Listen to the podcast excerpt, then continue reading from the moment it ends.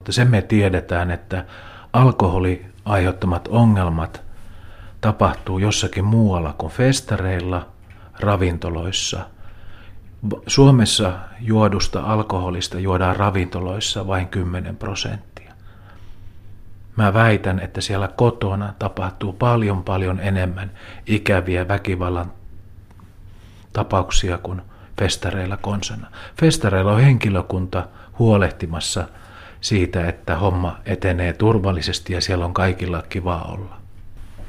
Sä kuvailit tuossa aikaisemmin myöskin vähän sitä, että, että kun usein parjataan nuoria siitä, että nuoret rettelöitä ja muuta, niin sä sanoit, että nuoret ei välttämättä ole se suurin ongelmien aiheuttaja siellä festivaaleilla, vaan ne voi olla keski-ikäisetkin ihmiset.